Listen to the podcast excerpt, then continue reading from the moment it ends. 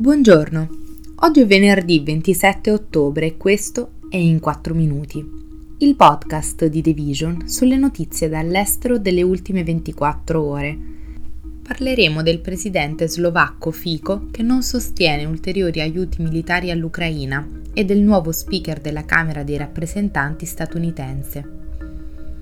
Il neo premier slovacco Robert Fico non sostiene ulteriori aiuti militari all'Ucraina né ulteriori sanzioni contro la Russia nel suo primo vertice dell'Unione Europea.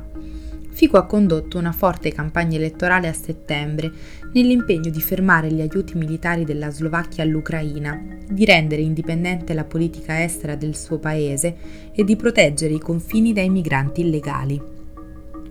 I leader dell'Unione Europea si sono riuniti a Bruxelles ieri per affrontare il conflitto tra Israele e Hamas e per dimostrare il loro continuo sostegno all'Ucraina nella sua guerra contro l'invasione russa.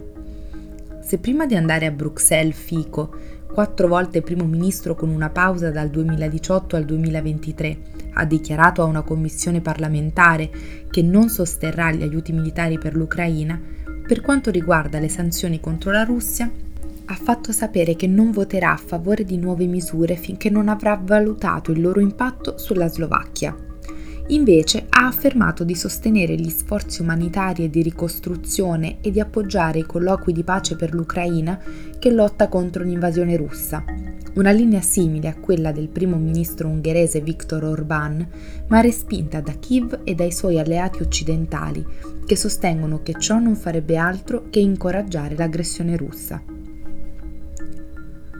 Il deputato Mike Johnson, un conservatore poco conosciuto che è stato un fedele seguace dell'ex presidente Donald Trump, è stato eletto come 56esimo speaker della Camera, riaprendo l'attività legislativa dopo una paralisi di 21 giorni, a causa dell'impossibilità per la frammentata conferenza del Partito Repubblicano di coalizzarsi e scegliere un candidato. Johnson è stato il quarto candidato del GOP in tre settimane, ma l'unico in grado di raggiungere la maggioranza dei voti alla Camera per ottenere la presidenza, a differenza dei deputati Steve Scalise, Jim Jordan e Tom Emmer prima di lui. Johnson ha ricevuto 220 voti da tutti i repubblicani presenti, il maggior numero di voti ottenuti da qualsiasi candidato repubblicano alla carica di speaker in tutto l'anno. Tutti i 209 democratici presenti invece hanno sostenuto il leader della minoranza Hakim Jeffries. Guardandolo meglio, Johnson potrebbe essere l'oratore più conservatore della storia degli Stati Uniti.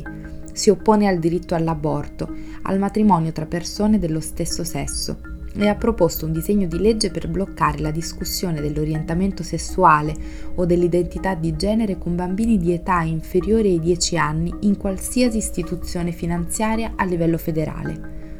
Al di là del suo conservatorismo sulle questioni politiche, Johnson si è allineato strettamente con gli sforzi di Trump per rovesciare i risultati delle elezioni del 2020 sulla base di false affermazioni di frode elettorale e ha svolto un ruolo di primo piano nel reclutare i repubblicani della Camera per firmare una memoria legale volta a ribaltare i risultati di tre anni fa.